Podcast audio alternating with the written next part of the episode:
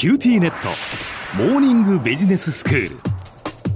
今日の講師は九州大学ビジネススクールでイノベーションマネジメントがご専門の永田晃也先生です。よろしくお願いします。よろしくお願いします。先生今日はブックレビューですね。はいそうですね。あの今日は資治通鑑というあの中国の歴史をご紹介したいと思っています。資治はですねこれあの資料の資それから政治の治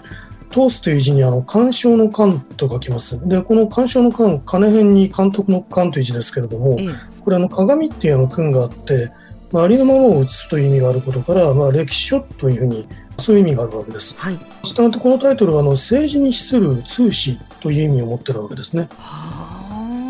で、まあ、編纂したのはあの北宋の時代、2019年に生まれた芝光光というのは光という字を書きます、うん、儒学者であり、まあ、歴史家でもあった人なんですけれども、はい、この史実眼というのはあの戦国期から北宋の建国の前年まで1362年間というですね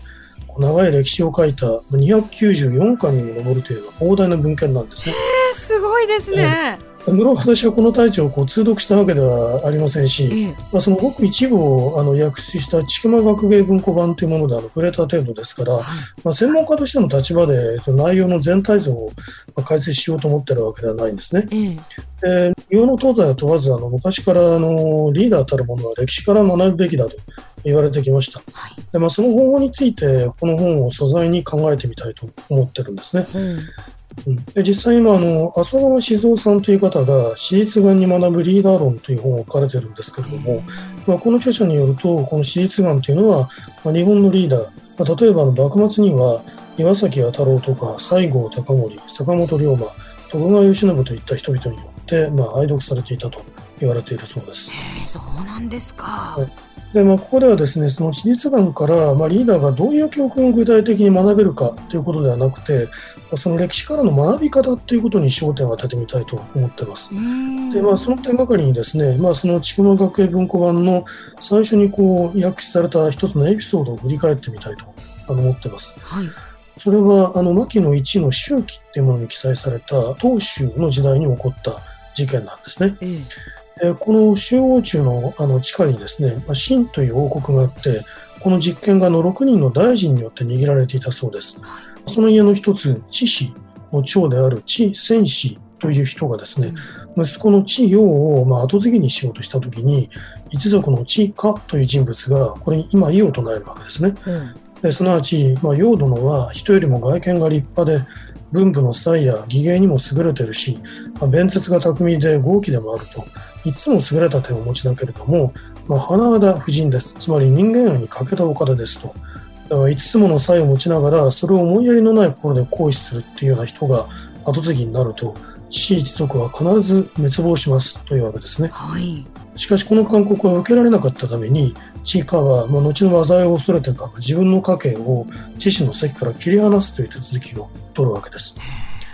でさてこの地戦士の没後に地王はその跡目を相続することになるわけですが、まあ、たちまちま問題行動を起こすようになるわけですね。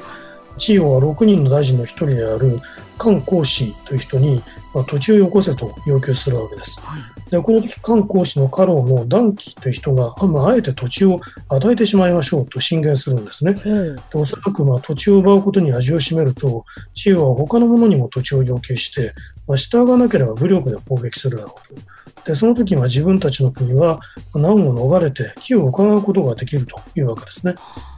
でその後も果たして地王は他の大臣、義監視にもですね同様の要求をするんですけれども、この時は義の家老が同じような進言をして、やはりま土地が与えられるわけです。はい、まあ、しかし、次に超上司という大臣に土地を要求したときに、長司がこれをも与えなかったために、まあ、怒った千代は官義西の部隊を従えてですね、長司を攻撃するわけです。でまあ、長司はあの水攻めに遭いまして、まあ、まさにこう滅ぼされようとするんですけれども、この時は超上司の使命を帯びた、まあ、超毛丹という男が密かに官義の西と会見してですね、うちの国が滅ぼされた後はあなた方の番ですよというまあ警告をするわけですね。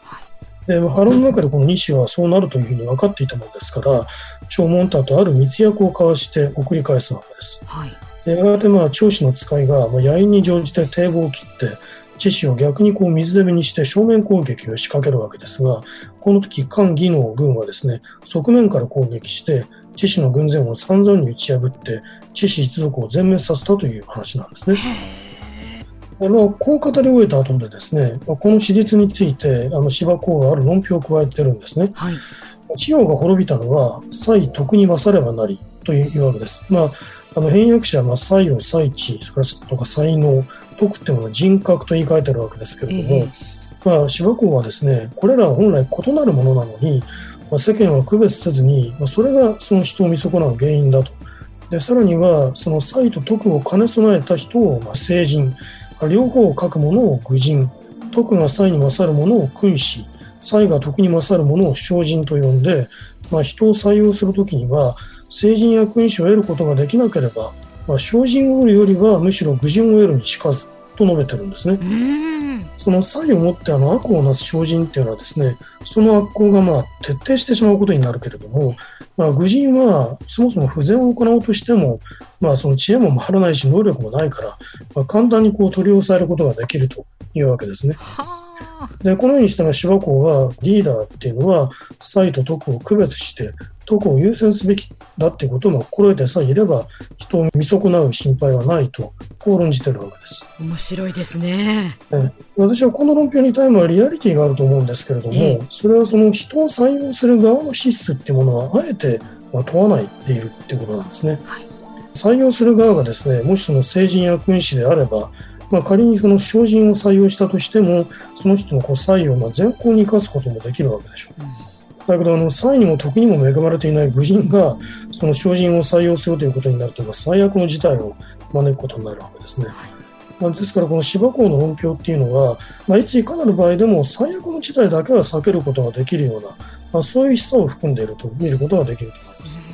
まあ、それはまあ別の見方をすると歴史から何かを学ぼうっていう時にはですね学ぶ側のこの資質も常に問われているとそういう示唆をまあ暗黙に含んでいると言えるんではないかと思います。なるほど。ありがとうございます。では先生まとめをお願いいたします。はい、あの史実眼という中国の歴史書を解説してきました。まあ、リーダーが歴史から学ぶための学び方について、まあ、考えさせられる歴史書としてご紹介したわけです。今日の講師は九州大学ビジネススクールでイノベーションマネジメントがご専門の永田昭也先生でした。どうもありがとうございました。ありがとうございました。